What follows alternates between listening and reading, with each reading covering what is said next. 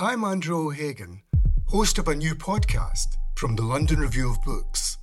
It's about the bloodiest and most controversial event of the Falklands War the sinking of the General Belgrano. Margaret Thatcher was accused of a war crime.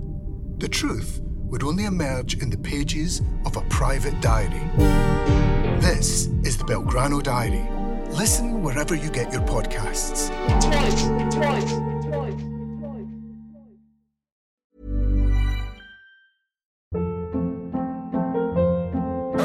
Hold up. What was that? Boring. No flavor. That was as bad as those leftovers you ate all week. Keke Palmer here, and it's time to say hello to something fresh and guilt-free. Hello Fresh. Jazz up dinner with pecan-crusted chicken or garlic butter shrimp scampi. Now that's music to my mouth. Hello Fresh. Let's get this dinner party started. Discover all the delicious possibilities at hellofresh.com. Welcome to the London Review Bookshop podcast. To find out about our upcoming events, visit londonreviewbookshop.co.uk forward slash events. Uh, good evening, everyone, again, and welcome to the London Review Bookshop. Uh, we're delighted to have as our guest author Geoff Dyer to talk about his latest book, The Last Days of Roger Federer. Geoff's going to be in conversation with poet, critic, and professor of English at UCL, Mark Ford. They'll talk for 40 to 45 minutes, after which there will be time for questions from you, the audience, but we'll also be taking questions from the rest of the universe where people are watching online. On practical matters, I need to point out your fire escapes, which are the doors there, and the one you probably came in through at the back. Uh, ask you to switch your mobile phones to silent. And when you rush to the front of the shop to buy all these wonderful books we have on display. Make sure you don't kick your wine glasses over. And if you do, let us know straight away so we can um, sort it out.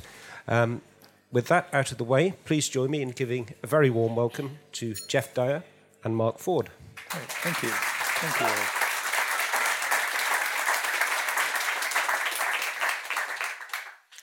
Um, yeah, it's great to be here talking to Geoff, who is, according to Zadie Smith, a national treasure.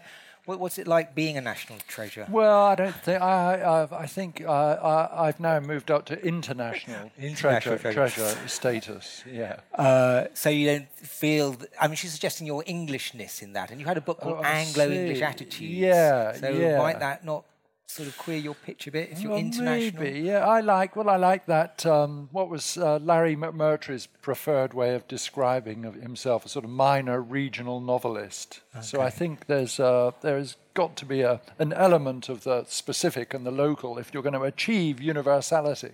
So, how has California changed your attitude to things? Yeah, oh, goodness. Um, well, I mean, when I was living here in London, uh, I just longed to live in California. And I would say to my wife that my whole life was a waste because I was here, not in California, where it was my destiny to be. So we've ended up in California. And, you know, it, I mean, time flies. You know, God, we've been there seven years now. And I realize it's when I was living here, California was fulfilling that function it always has, which is the idyllic ultima elsewhere, the ultimate promise. And of course, once you end up in California, in a sense, California, the idea ceases to exist. So it just it's just become the place where uh, where I live.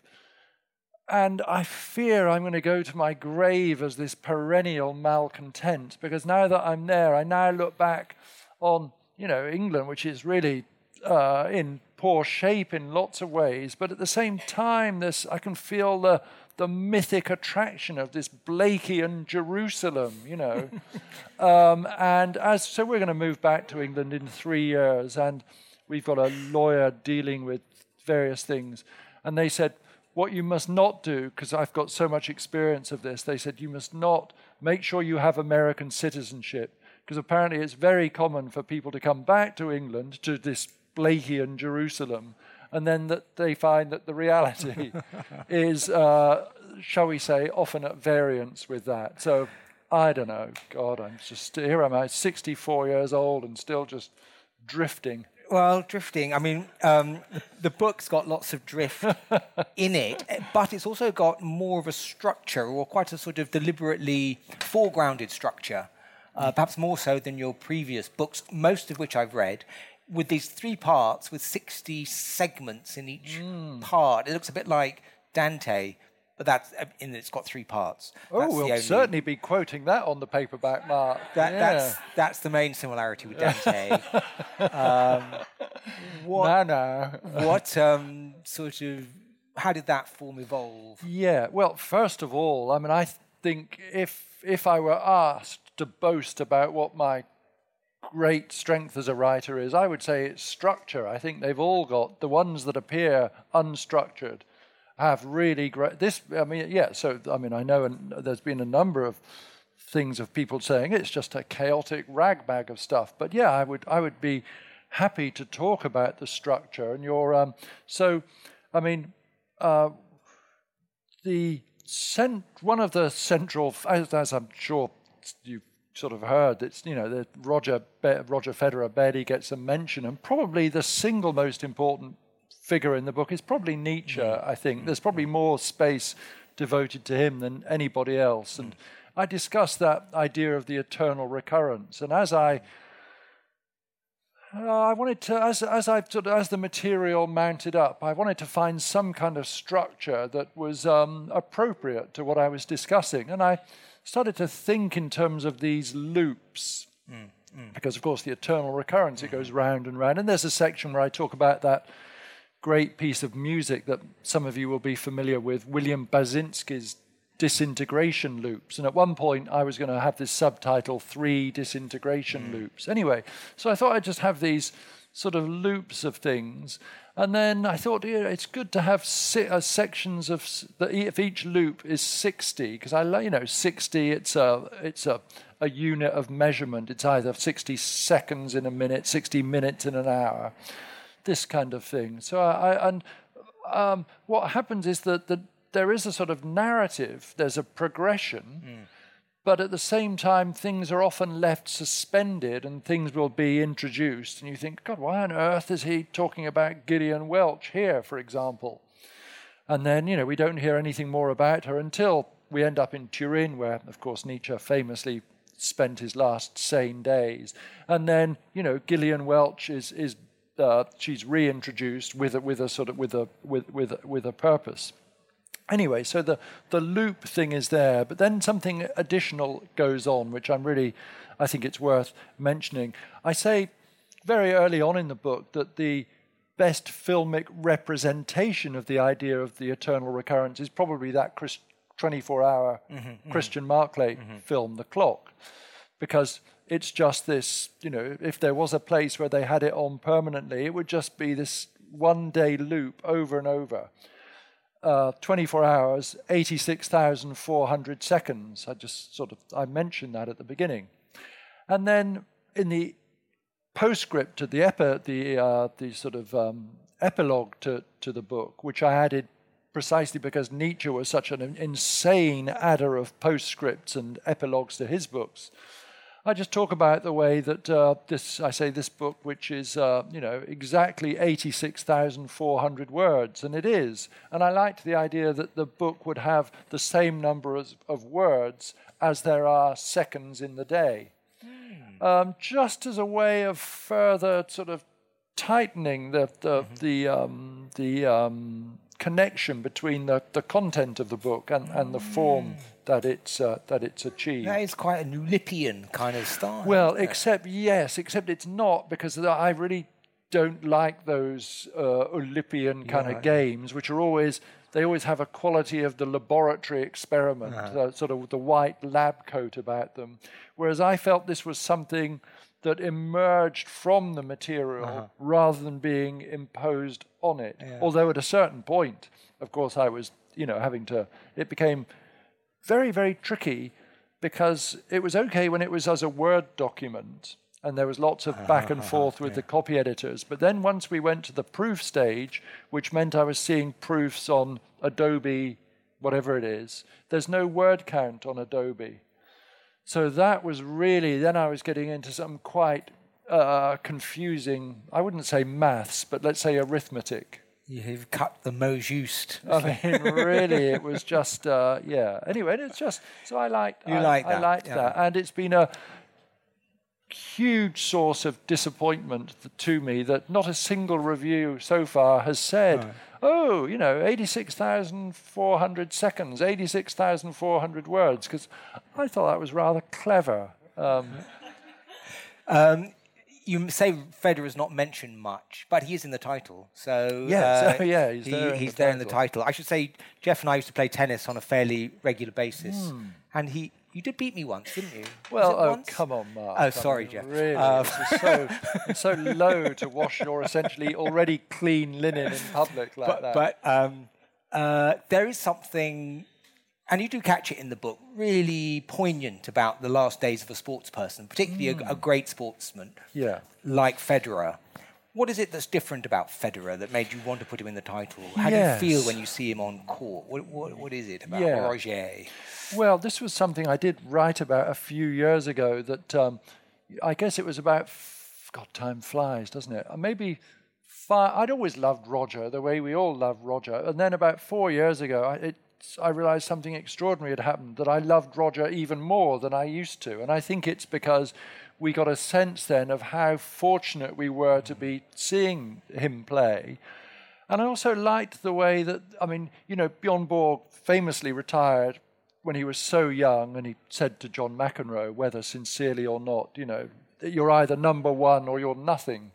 And that was sort of crazy. I liked, in the book, I talk about Tim Henman's much more balanced attitude to it when, you know, uh, he was being criticized by somebody. Henman was number four in the world, and he said, "You know, I was criticized by this guy who's not not even number four in the bank where he works." You know, so anyway, so it was there was this phase you'll remember when Roger would beat everybody in the early rounds, and then he'd invariably be beaten by Djokovic, the Balkan wall of Djokovic's defense, or the swirl of uh, Nadal, and you know, it was you know he sort of came to terms with this because he liked playing tennis. Mm. Not only did he like playing tennis, he loved every aspect of being on the tour, flying around the world in his private jet, staying in these lovely hotels, being aware of just how loved he was by everybody. And he's just kept, you know, that twilight period, he seemed to have come to terms with not winning. And then there was that extraordinary thing in 2017, I guess it was, when, you know, he comes back from injury and wins three more Grand Slams. And that was a year when I actually saw him play quite a bit. And, you know, it was it you know there I was seeing it, but there was another moment as well. So uh, I, my friend and I got press passes for Indian Wells and um, the tournament in California, and as you'll know, that compared with say Nadal or Alcaraz, I mean Roger isn't particularly sort of pumped up. He's got rather sort of I was going to say he's got rather scrawny arms, but then I realised there might be all sorts of titters from the audience as I, you know, who am I to say somebody's got scrawny arms?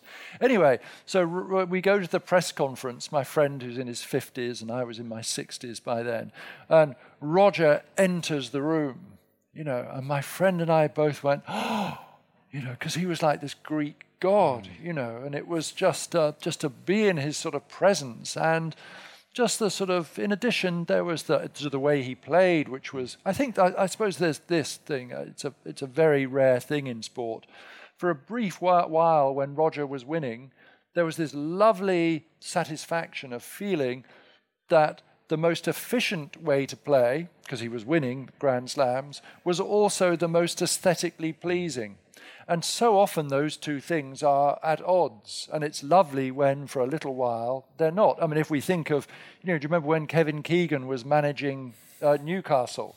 And it was great fun watching that. It was glorious. But you felt that his, you know, buccaneering style meant they were destined to lose ultimately to, to, to Man United. So it was, there was a lovely feeling of completeness when, uh, when, when we were watching Roger. And now that he's, you know, pretty well retired. I'm not sure that my I, I feel that my interest in tennis will will never again be quite as intense as it was. There was a, there's a fragility to his both backhand and forehand on games Mm. as well, which is bizarre. I mean, it- doesn't happen with Djokovic. He gets them all back. But that fragility, it is very sort of painful to watch when he goes off the boil. Yeah, but it's also the fragility is built into that thing that we all love so much, the one single-handed backhand. So I have that uh, simple thing that uh, you know. I'll all well, it's changed. I was going to say I'll always support that whoever has a single-handed backhand.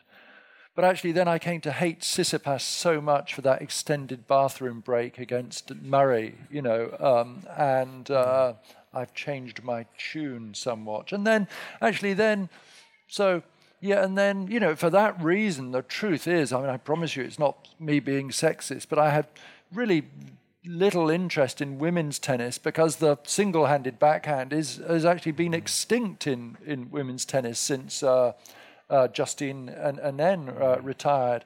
But then that kind of thing, which I think we were all caught up in, you know, that extraordinary thing at the U.S. Open, you know, when uh, Emma Raducanu was was winning, and then you know, I just had this kind of incredible thing where, just for a brief period, I wasn't missing Roger anymore. Ah, yeah.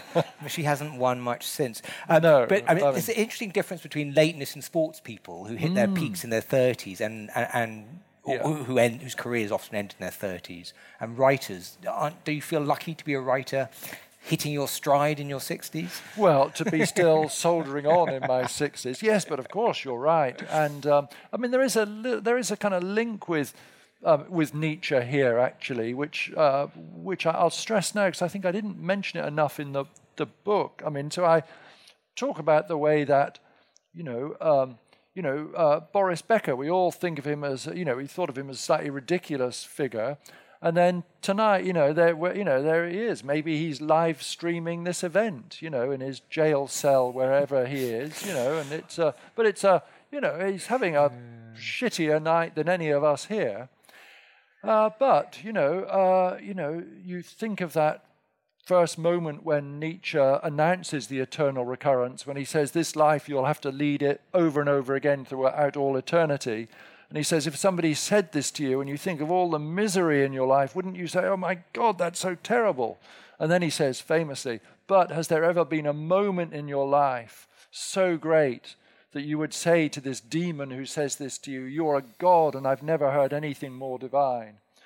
Okay, well, so, you know, Boris Becker has had moments like that, you know, when he was very, very young, as a teenager winning Wimbledon. Those are moments of godlike greatness and happiness, which are way in excess of anything we're going to experience. And similarly, I mean, somebody who achieved an even higher level of greatness, uh, you know, Diego Maradona. Imagine that, winning the World Cup for your country, sort of uh, single handedly. And so there's that kind of thing there. And it's a question of whether those those moments of almost un- inconceivable greatness can sustain you for, through the uh, ludicrous years of being a, allegedly a sort of cultural attache for the Democratic Republic of Congo and then ending up in, in, in jail. You know? Yeah. Uh, and it, it does happen for writers Yeah. too. You know, I talk about Kerouac and the way that, Mm. uh, you know, he became a kind of drunken buffoon. But uh, I feel, that, well, I guess the, the larger point, I think, is that the value of a life really can't be assessed chronologically. And for me, the kind of the, the daring and the wager and the triumph of Kerouac with On the Road meant that it doesn't really matter that actually he became this kind of, you know, drunken idiot on talk shows. I was struck by the pain in quite a lot of your n- narratives, little Mm. vignettes. Pain, Kerouac, the pain that Andy Murray is talking about in that last that press conference in in Sydney. Yes, yeah. oh, yeah, yes, certainly. And your own tennis is bedeviled by pain these days, or Well, I mean, it's, uh, th- well, I'm, uh, those of you who uh, have already read the book and are feeling that you're li- you're now bereft of uh, you know anything, you'll be pleased to know that there's this week in the New Statesman I publish an update on my uh, uh, uh, an update about my elbow surgery. I I sent Mark this X-rated photograph of my uh, my elbow just after surgery. Anyway, so yeah, there's there's uh, there's lots of this going on. But that is the thing of why did you get interested in lateness? I mean, was it your own kind of increasing years, or was it that you literally found late Wagner, uh, late Turner, late Nietzsche as somehow embodying something that you were connecting with more than you had before? Well, I would make a, a distinction, Mark, uh, between uh, lateness and lastness. So, of, you know, a lot of work has been done on late style, you know, and it the starting point typically is the Adorno essay, whatever it's called, style in uh, late style in Beethoven, which then Said Mm. sort of picks up on. And in, in Beethoven's case, you know, his last works are his, i late and last are synonymous, you know. Mm. Uh, but then we can think of people whose last works come in the sort of middle phase mm. of what, you know, that, that comes early on. I mean, I talk about Coltrane or Garry Winogrand, they die suddenly, but they're, they're clearly not at, the, at a late phase in their work. It's just chopped off. And then, you know, we can think of lots of lots of examples of writers whose last book is also their first book. So lastness is uh, it sometimes coincides with late, but it's not always. And I was interested in these things of uh, of lastness, which overlaps with lateness, because of course certain things, uh, you know, it's also I'm also talking about one's uh, not just people's active producing careers, but one's appreciation of of, of things as one as one ages. So, you know, so for me, I got seriously into listening to Beethoven's late quartets. You know, at this late stage in my life, but. Um, uh, other things, I've been uh, I, I've been surprised by the way that my ability to appreciate them, I think, has actually diminished with, with age. Yeah, yeah.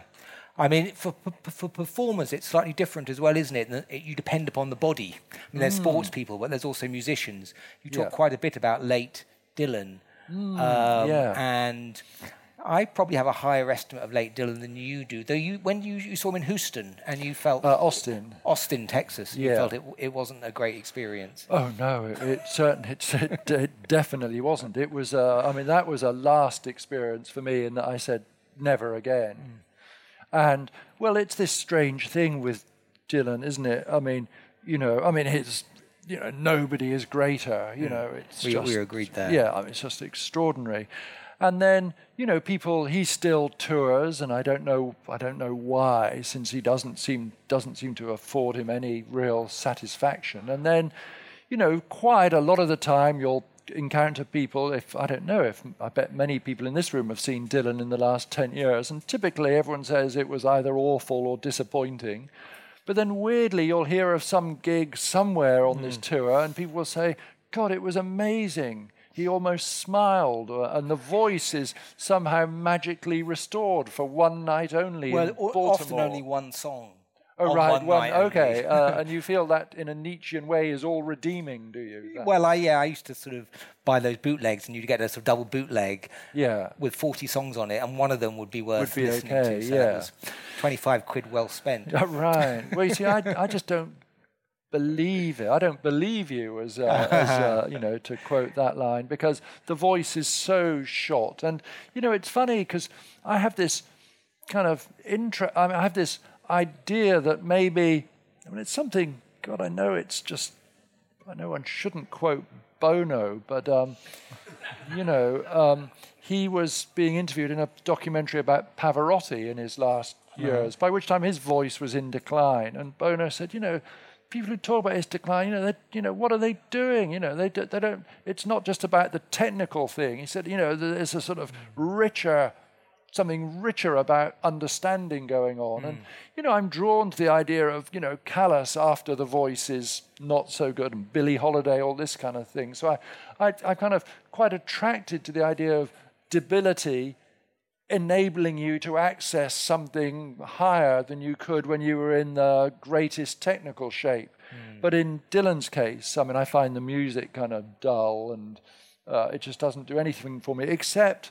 You know, and uh, yeah, none of those late albums have done it for me, except I found, and this is something again I mention in the epilogue, you know, I found myself just listening maybe a hundred times to that song, uh, Key West. Key West is good. Yeah. Have you tried Working Man's Blues? Have you tried Working Man's Blues? I've given a cursory listen okay. to, uh, um, but it was, but then that song Key West, it just got me back into that Mm. thing of that Dylan kind of, just that weird trance that a Dylan song can in, can induce. Even though, like all Dylan songs, it's got some absolutely preposterous lines in it. Mm.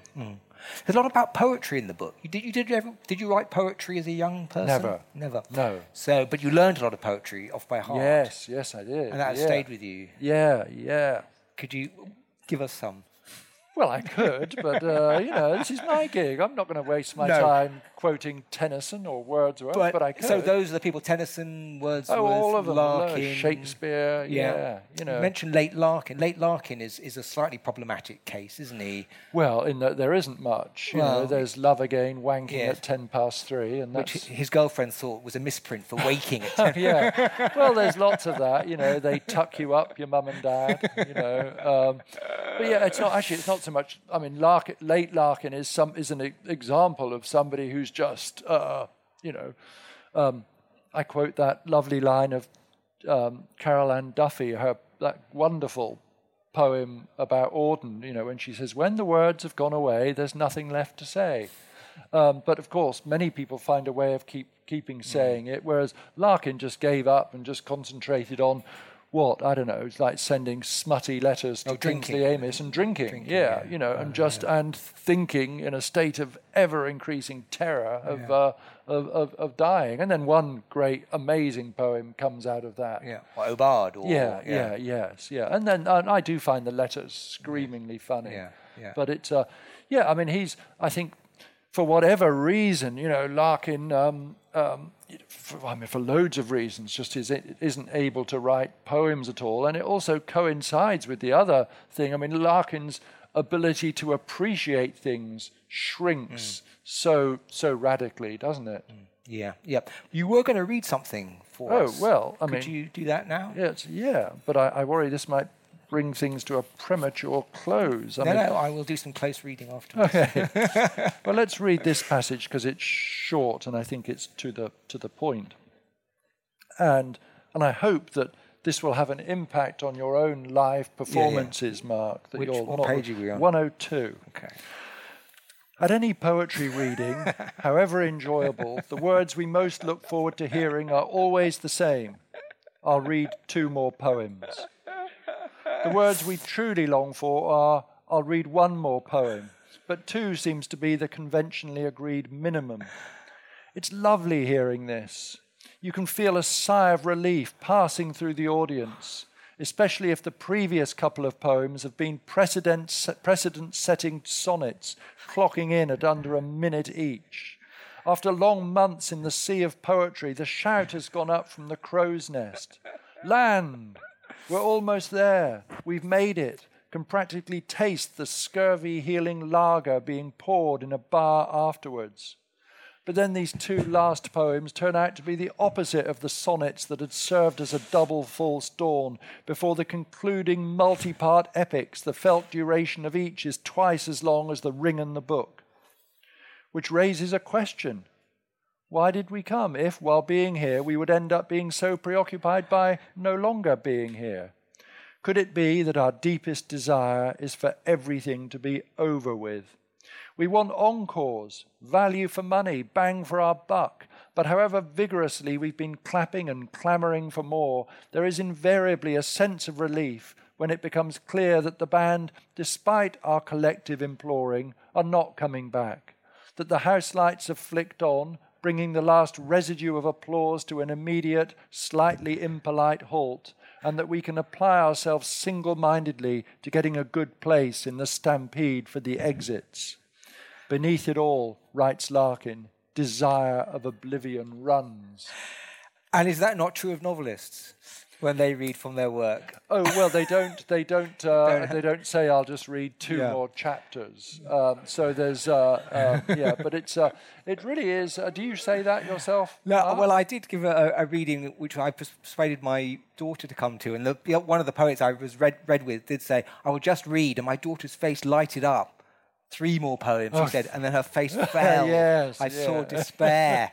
Uh, uh, as she kind of hunkered down for Mm. another 10 minutes. So, yes, um, absolutely, the end. But even at a great jazz concert, do you not look forward to the end? Yes, of course, and it's same with, with books, isn't it? You know, you you know, you're reading a whopping great Dickens book. You say, "Oh, this is so great! I never want it to end." And then you look to see, you know, oh God, still 300 pages of Dombey and Son to. Uh, Well, he to was bored even by his own endings. And you, could, you could tell he was bored by the Yeah, book by the yeah. time he got to the end of them. Um, So, and uh, yes, and then things like I mean, I talk about films, and you know, I think we're all familiar with this. The way that with thrillers, you can pretty routinely walk out 15 minutes before the end because then it's just all killing and action and all this kind of stuff, and you know, that's just a that's just a bore. It's one of the great things for me, one of the great revelations in my life when I realized in films punch ups are always a total bore.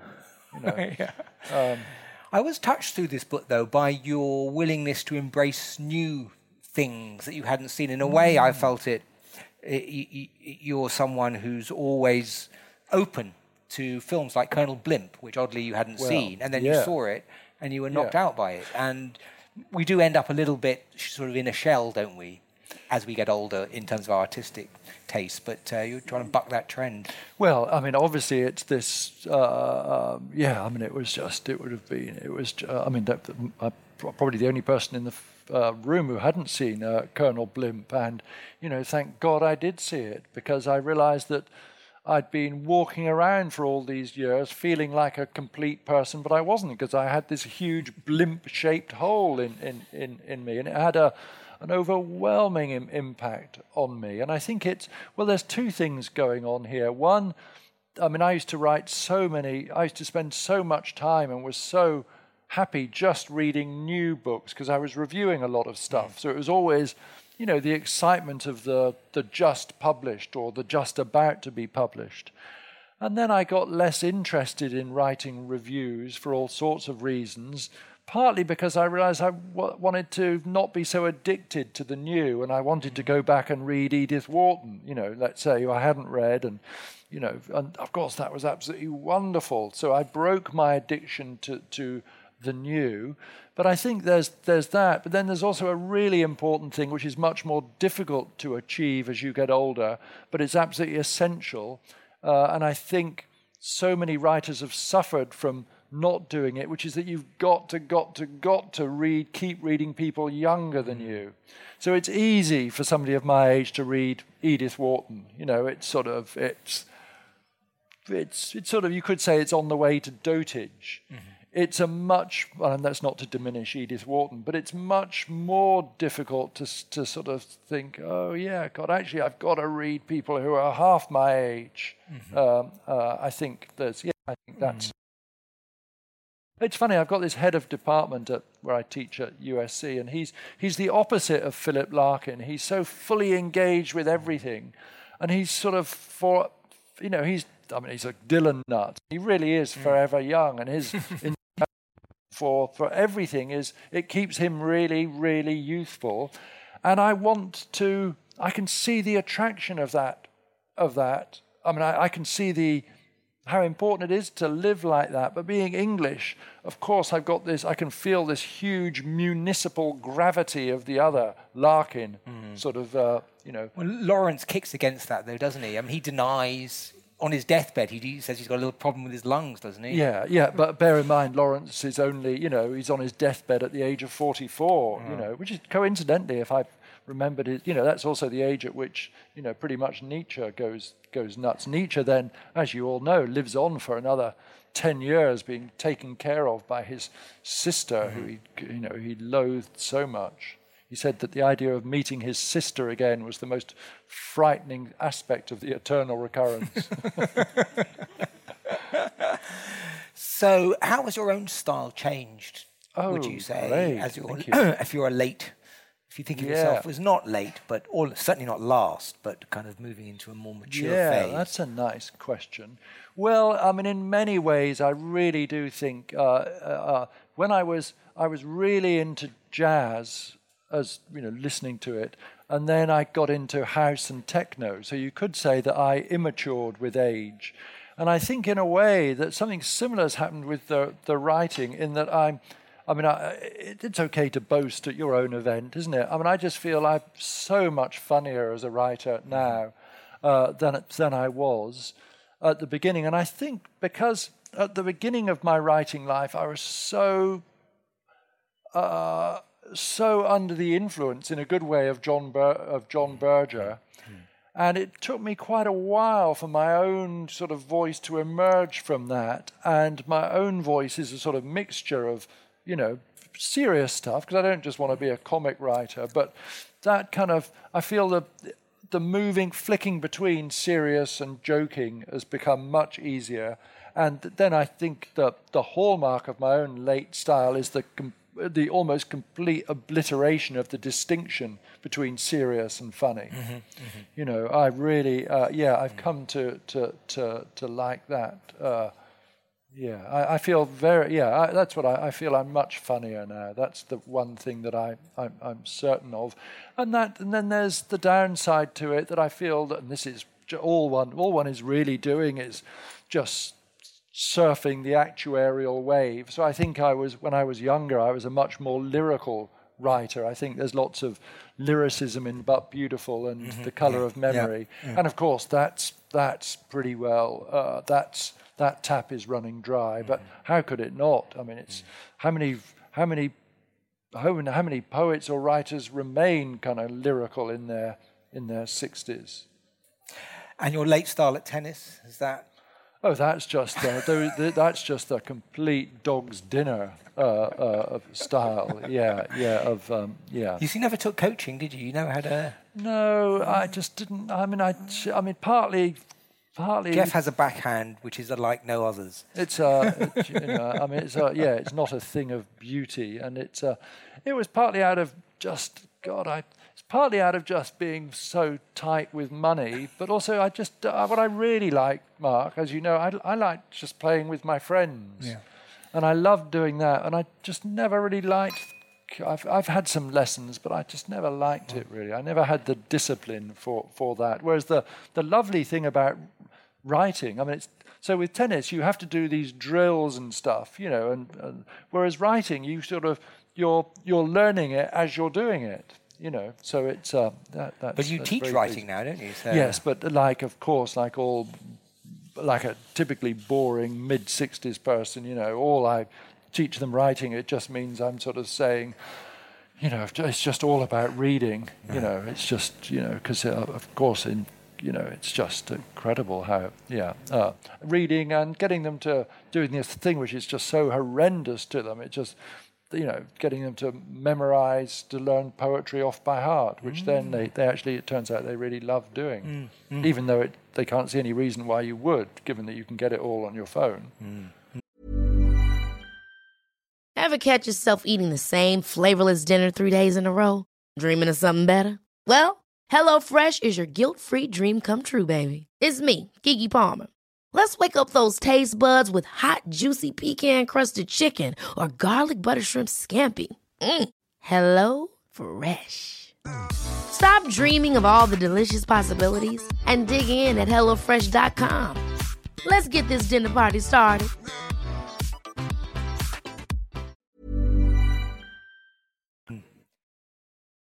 Let's have some questions from the floor or from the ether. Um, floor first, because I haven't anything from the ether. Okay. Oh, dear. What's wrong with Not the yet. ether today? Hi, I was interested uh, with your experience now working in America and working with mm. American students. Um, how you define young American writing styles? If there's anything that you're picking up on that you feel is kind of oh. significantly different from what's going on here or significantly interesting? Yeah. Um, you know, perhaps I wouldn't really, uh, except that I guess what I what I was particularly conscious of, maybe maybe five years ago, so maybe it subsided, is that the real influence of Thomas Bernhard as a as a as a comic writer, really, and there's so much, so many books where you can really feel that Bernhardian thing. I noticed, and I guess the other thing, which maybe it's I don't know about its relationship to uh, how it's different to Britain, but you know this kind of thing which I've been doing for a while, these genre-defying thing, things. Now this kind of everybody wants to do these hybrid uh, books, and all the whenever I teach my classes, and all any of the students ever say to me, uh, because she take, teaches at the same place, is Maggie Nelson was saying, and it's all just Maggie this, Maggie that. So there's they, they really they like this idea of that kind of essayistic uh, uh, writing, uh, and I feel that now that kind of thing of this hybrid stuff, there is a kind of formula for it. It's not quite got to the point where the software is available for free download. But uh, yeah, there's a lot of that about, and I'm struck by the way that how often I'm kind of uh, I'll read something about a book that's a hybrid one of the whatever, and it seems a a bit formulaic, and also it's just uh, it's often kind of earnest, um, and yeah, there's a lot of earnestness now, and you know. Uh, Nietzsche is so full of great things, but did he ever say anything greater than his observation when he says, uh, earnestness, ah, the sure sign of a slow mind? I mean, that is, uh, you know, yeah. So, uh, yeah. Thank you for kicking things off like that. Um, I fear this may be a slightly unoriginal question, but now you have a significant body of work to look mm. back on. Do you have a favourite of your own? your works? And if so, has that favourite changed over the years? Oh, yeah. Well, do you know, um, I kind of have a fondness for many of them, really. But I think. Um, I think the missing of the Somme is important for me because it was the first of these, uh, you know, it was a real sort of mix of essayistic and all this kind of stuff. Uh, and it was, yeah, I, I, that, that means a lot to me. And then also, I mean, it was uh, that book I did about Garry Winogrand a few years ago. That really was that was important for me uh, as well. Partly because it was a beautiful object. It was. I mean, was, I don't think it, it, even exists anymore. It was. Uh, but it was. Yeah, that was. That they they mean a lot to me. Um, but um, but also this this book, I really, as my friend in Ireland, Rob Doyle said of this book, he said, God, you really threw the kitchen sink at this one, didn't you? So I think at this moment, this, of course, has a, a special place in my affections because it's the most up to date sort of dispatch or bulletin about uh, what's going on. And yeah, yeah, I think I th- and I also I, well, I, could I say something else about uh, what, one of the influences on it. Uh, when I was starting to think about reading, doing this book, I read Adam Zagajewski's book, Slight Exaggeration. Uh, and it's his, it's a, have you read that, Mark? Mm-hmm. So he's a, you know, I mean, he's dead now, but a sort of famous poet. But he did this book which was, didn't have any unifying subject. And he was, wasn't, I wasn't sure whether, did these begin as diary entries or, um, you know, essays that he'd written. And it was just this thing. You didn't know what you were reading, and it was united by a, just this unwavering commitment to the life of the mind. And there were certain preoccupations he kept coming back to Bach, religion, and, and, and so forth. But I liked this idea of the book being, you know, really just a container of the author's consciousness. That there's the notional subject, there's the notional subject, but the key thing is, yes, just the the authorial consciousness, and that was a uh, yeah. So that's why I think this is uppermost in my mind. Yeah. Got one from the one from the ether. Okay. Um, Alice Jane asks. Um, Many writers seem to have doubts about the validity of writing as a way to spend a life, perhaps thinking they should be doing something more directly socially useful. You never seem plagued by such doubts. no, I, I, I, don't. Although, goodness knows, I mean, I'm really, you know, I'm really grateful for everybody who drives a bus and does things like that.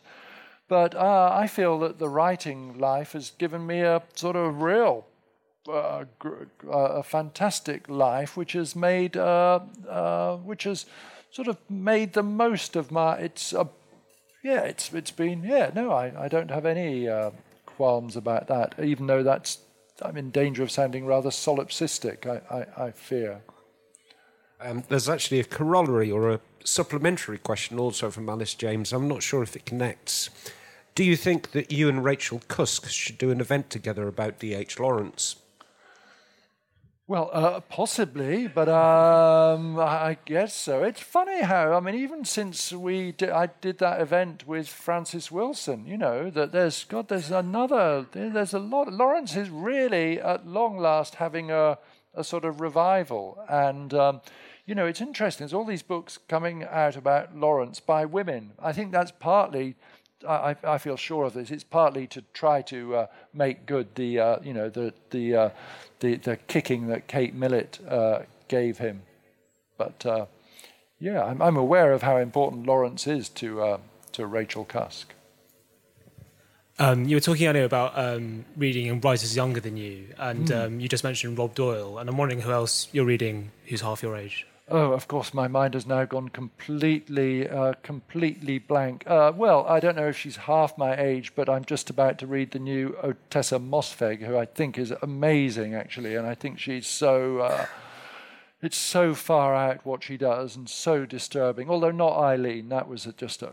I mean, I share Ottessa Moshfegh's own low opinion of, of, of, of, that book, but I think the year of uh, rest and relaxation, and um, the stories are, are fantastic. That's, that's the, she's the person that's uppermost in, in my mind, I think. Maybe she's not half my age. Oh, it's yep. all going on in the corner here. Um, you mentioned Basinski's disintegration loops. Yeah. Um, and I'd just be really interested to hear how they affected you or how, what you thought of the whole concept, and more specifically, how if the same sort of thing you think is possible in literature, maybe in poetry, or whether this is Ooh, something that music can do that God. literature can't really. Well, uh, shall I? I guess I should just say because I guess it's not such a well-known piece of music. So there's this. Um, it, uh, yeah, so it's these disintegration loops. So what Basinski was doing, if I remember correctly, he was transferring some loops that he'd made of sort of Muzak, really, from. Uh, tape to digital, is this right? And then as it was going through the tape head, passing through the tape head, he found that because it was old magnetic tape, it was slightly deteriorating. And what becomes very interesting, he, so he extends, it's only a loop of about 10 seconds, I think, but he, it, each, each loop la, ends up lasting an hour, and it gradually disintegrates uh, it's the record of its own disintegration over this extended period of time. So, from one moment to the next, you can't hear any change, but you're certainly conscious that this music that you were hearing at one minute in, by the time you're 30 minutes in, it's become really quite different. And it's so minimal and it's really oddly compelling. I mean, it's really it's really gripping actually, and it's very very melancholy and quite mo- moving. And by by the time you get to 50 minutes, it's barely it barely exists at all. And I found it really uh, just. I mean, I, I, guess I was getting it more and more into that kind of uh, I don't know what you'd call it, sort of ambient stuff anyway, and so I liked, I liked that because it had a sort of narrative, a weird narrative propulsion to it. And then um, the same person who recommended that to me, I then got into more sort of extreme minimalism. Uh, so I, I um, uh, then I was drawn to by the the same friend recommended that I listen to uh, Eliane and that is music that is just barely even music. It's almost nothing um, but it has this strange sort of power. I mean, it becomes really compelling, even though it's just it's just a kind of oscillating wave, you know. Um, yeah, so I, I I I like I like that kind of stuff, but at the same time, you know, I went to a Bill Frisell gig the other day in Los Angeles, and of course he's great, Bill Frisell, but it's God, I found myself rather vulgarly longing for a power chord, you know, kerrang, you know, which of course Frisell is capable of doing but would never deign to do. Um, so, yeah, yeah. Uh, I have one from the ether. It should be quick. From Patrick Feely, an instant opinion on Anthony Powell, please.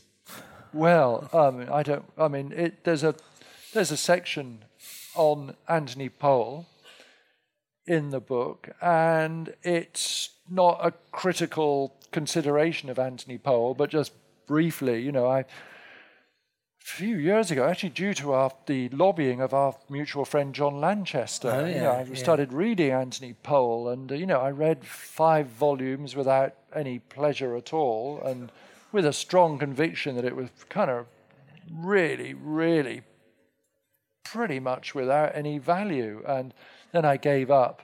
And my father in law said, Oh, wha- what a shame you didn't stick with it because it really gets going in volume six.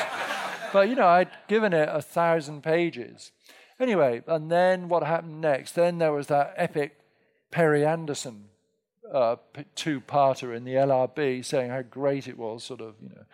And then with the lockdown, where we're all looking for long, absorbing books, I thought I'll give it another go. And that time I only lasted up to volume three. It seemed to have actually gone down further in my estimate. But I know Anthony Powell has. Uh, has his uh, admirers, and there's a little nice little story in the book. You know, I think this is a story you've maybe heard before that he was so snooty, Anthony Powell, that during one freezing cold winter when the pipes were burst at his house, you know, so he's really in dire need of the plumber to come round. The plumber comes round and asks if uh, if this is if this is Mr. Powell's house. And so Anthony Powell, of course, says, No, there's no one of that name here. sort of rather have the house flood than to answer to the name of Powell. Has anyone here actually read the whole of the Dance, the Music of Time? Just And for yeah, I mean it. Yeah, yeah. And the man behind you? Yeah, yeah, yeah. I mean, I'm not sort of reading again. I'm like, say, Hmm. Yeah, it's um. Yes, that's uh, yeah, yeah. Um, one of the so- things you talk about is bailing on things, though, isn't it? Is that something Yes, you've got quite. more kind of frank about? Uh, yeah, yeah. But of course, one never know. You know, maybe if I just stuck, you know, you never know if that conversion is going to occur. But so you you were enjoying it from um uh, yeah yeah yeah. Right. Yeah. Yeah. It's uh, it's funny. I just didn't get it at all. But I, I think that's uh, that period. I mean, I think from let's say from say 1930 to 1970, I think that's a period of English literature which is just so ripe for critical reconsideration and. Um, you know, this is real. Uh, I mean, this is my being. The, I mean, this is belated zeal of the convert now. But you know, if when when when that when that happens, I reckon Elizabeth Taylor, whose reputation is kind of going up, she is going to emerge as just such a colossally important writer. And you know, all I'm doing now is saying what everybody since Kingsley Amis in whatever year it was has been saying that she's so so so fantastic. And she's a very in, interesting case there that these you know yeah it's just i mean on the one hand i feel she's her books have been in print for all these years. That's no mean achievement. But the there's I think it's an interesting thing generally between the way a writer is perceived and I think she's perceived partly because of the covers we've probably got one here, you know, as I don't know, nice, nice middlebrow lady novelist, you know, and you know, it's uh, you know, and then you read her and you realize, oh my God, she is just far out and wonderful and so great. So uh, yeah, um, yeah, that's. I think there's a lot of, yeah, there's a there's a, a big task of critical re-evaluation. Can follow up on that? Because I think there.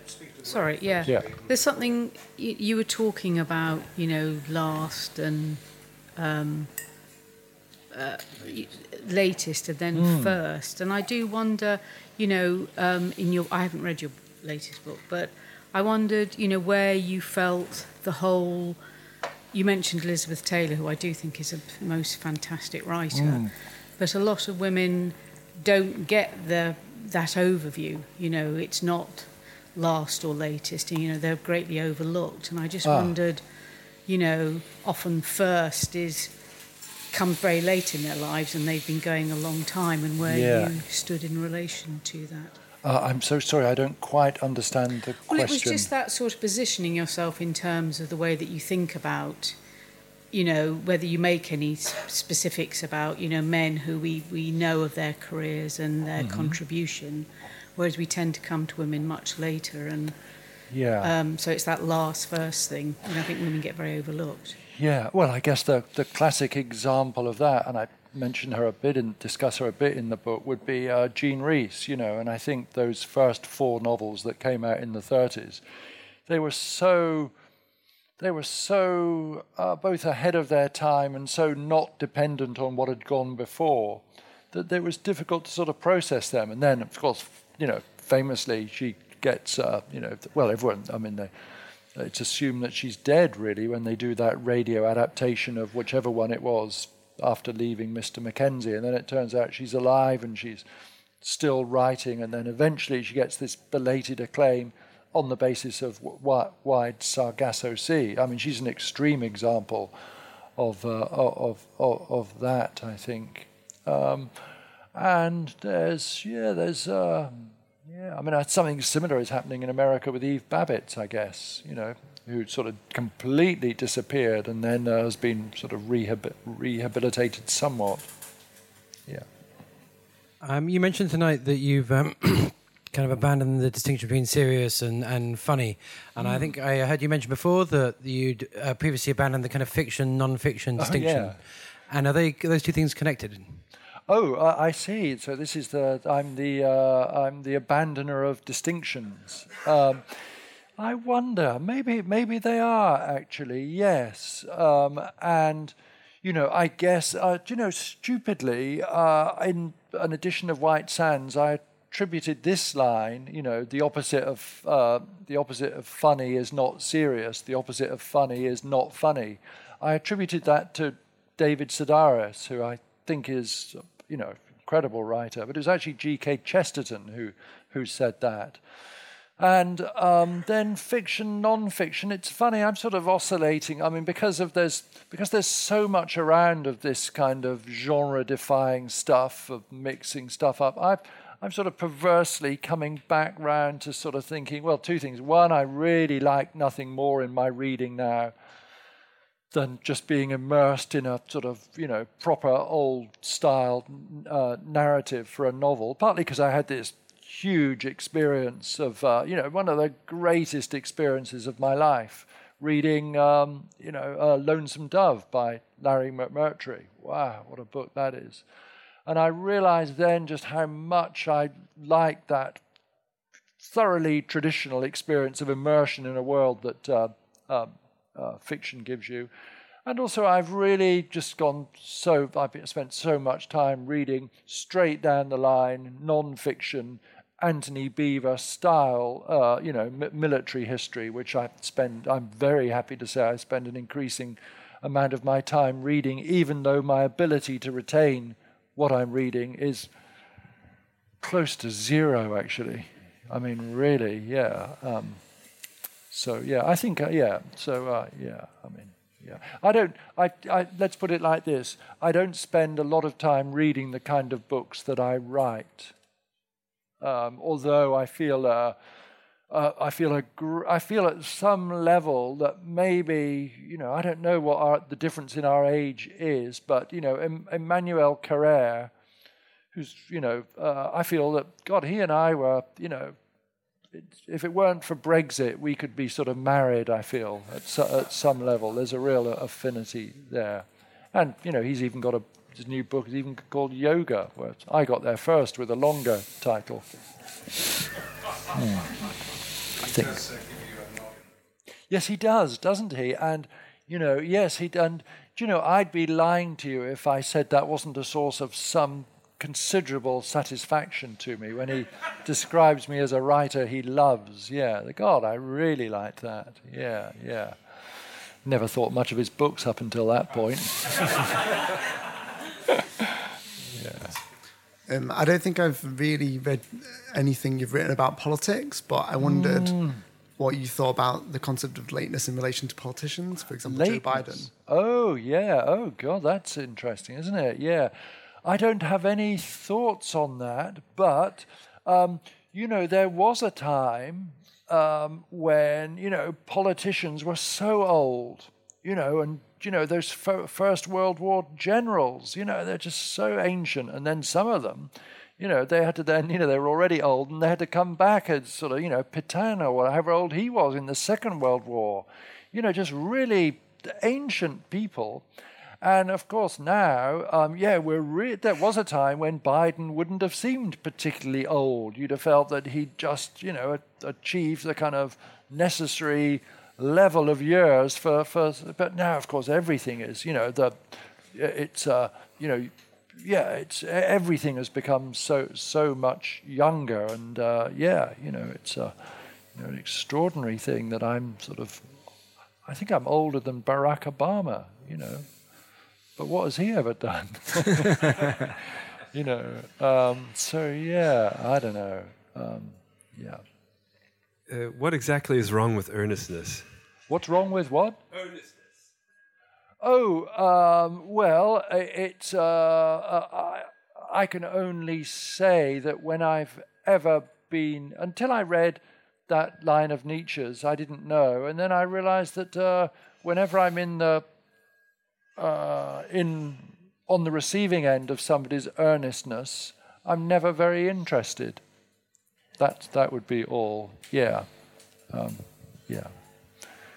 Okay, there's that hand that we saw right at the back. Oh, sorry. Um, have you seen the new Top Gun, and how do you feel about that as a a, a late or last? We know you're you're a fan of aircraft and aircraft carriers. Oh, okay, yeah. Well, I do remember loving um, Top Gun One, and um, yeah, will I go to see it? I mean, probably not. Uh, I think. Um, or maybe I will. I don't know really. It's uh, is it is it going to be all? It depends actually. If if it's a lot of CGI, uh, uh, then I wouldn't. But if it turns out it's lots of actual filming of sort of actual flying, then then I might. But I don't know. You know, I'm I'm more into the kind of you know I'm I'm keener to see the the you know I mean so I know that's a thriller, but for me a really a really thrilling film was Kelly Reichardt's uh, First Cow. You know, that's my idea of some thrilling uh, cinema. I'm not really into that, that other stuff. So no, it's just it's just yeah yeah. I think I probably wouldn't. Yeah.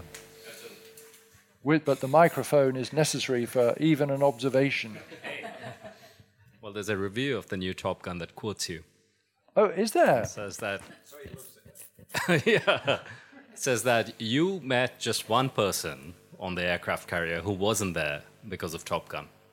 Oh, that's right. Yes, yes, that's right. All yeah. So when I spent yeah, that well remembered that. Um, uh, so when I spent this time on the aircraft carrier, an experience I loved, uh, they all all the pilots all uh, they were there. They'd become pilots because of Top Gun, and I can't remember. Was it the woman who she was the only one who uh, wasn't there because of Tom Cruise.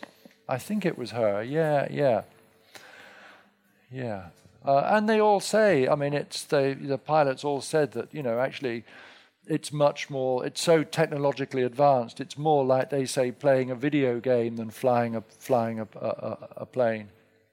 But yeah, I mean, just to go back to that, they so they're all they've all absorbed the ethos of Top Gun, of you know, of, uh, of, of the right stuff, if you like, you know. But I always remember talking, and you know, it's cool that it's because there's there's quite a few uh, fe- female pilots, and the, the men though they're all really, you know, they're really just so, you know, they've all the, they're just, yeah, they're Top Gun kind of guys, you know. And one of them was saying that you know it's so even with all the technological help, he said, landing on a carrier, when it's daylight and it's flat as a pancake, that's pretty straightforward. But he said, at night, when it's pitching up and down like that, he said sometimes he would land, you know, and the, the, the, the he'd catch the arresting wire and it would come to a stop. And he said he'd just be there absolutely drenched in sweat because of just the terror of what he was doing because it's so dangerous still. So, you know. Thank you very much, Geoff Dyer and Mark Ford. Thank you, Mark. Yeah, Yeah. cheers, Geoff. Yeah. Thanks for listening. To find out more about London Review Bookshop events, visit londonreviewbookshop.co.uk forward slash events.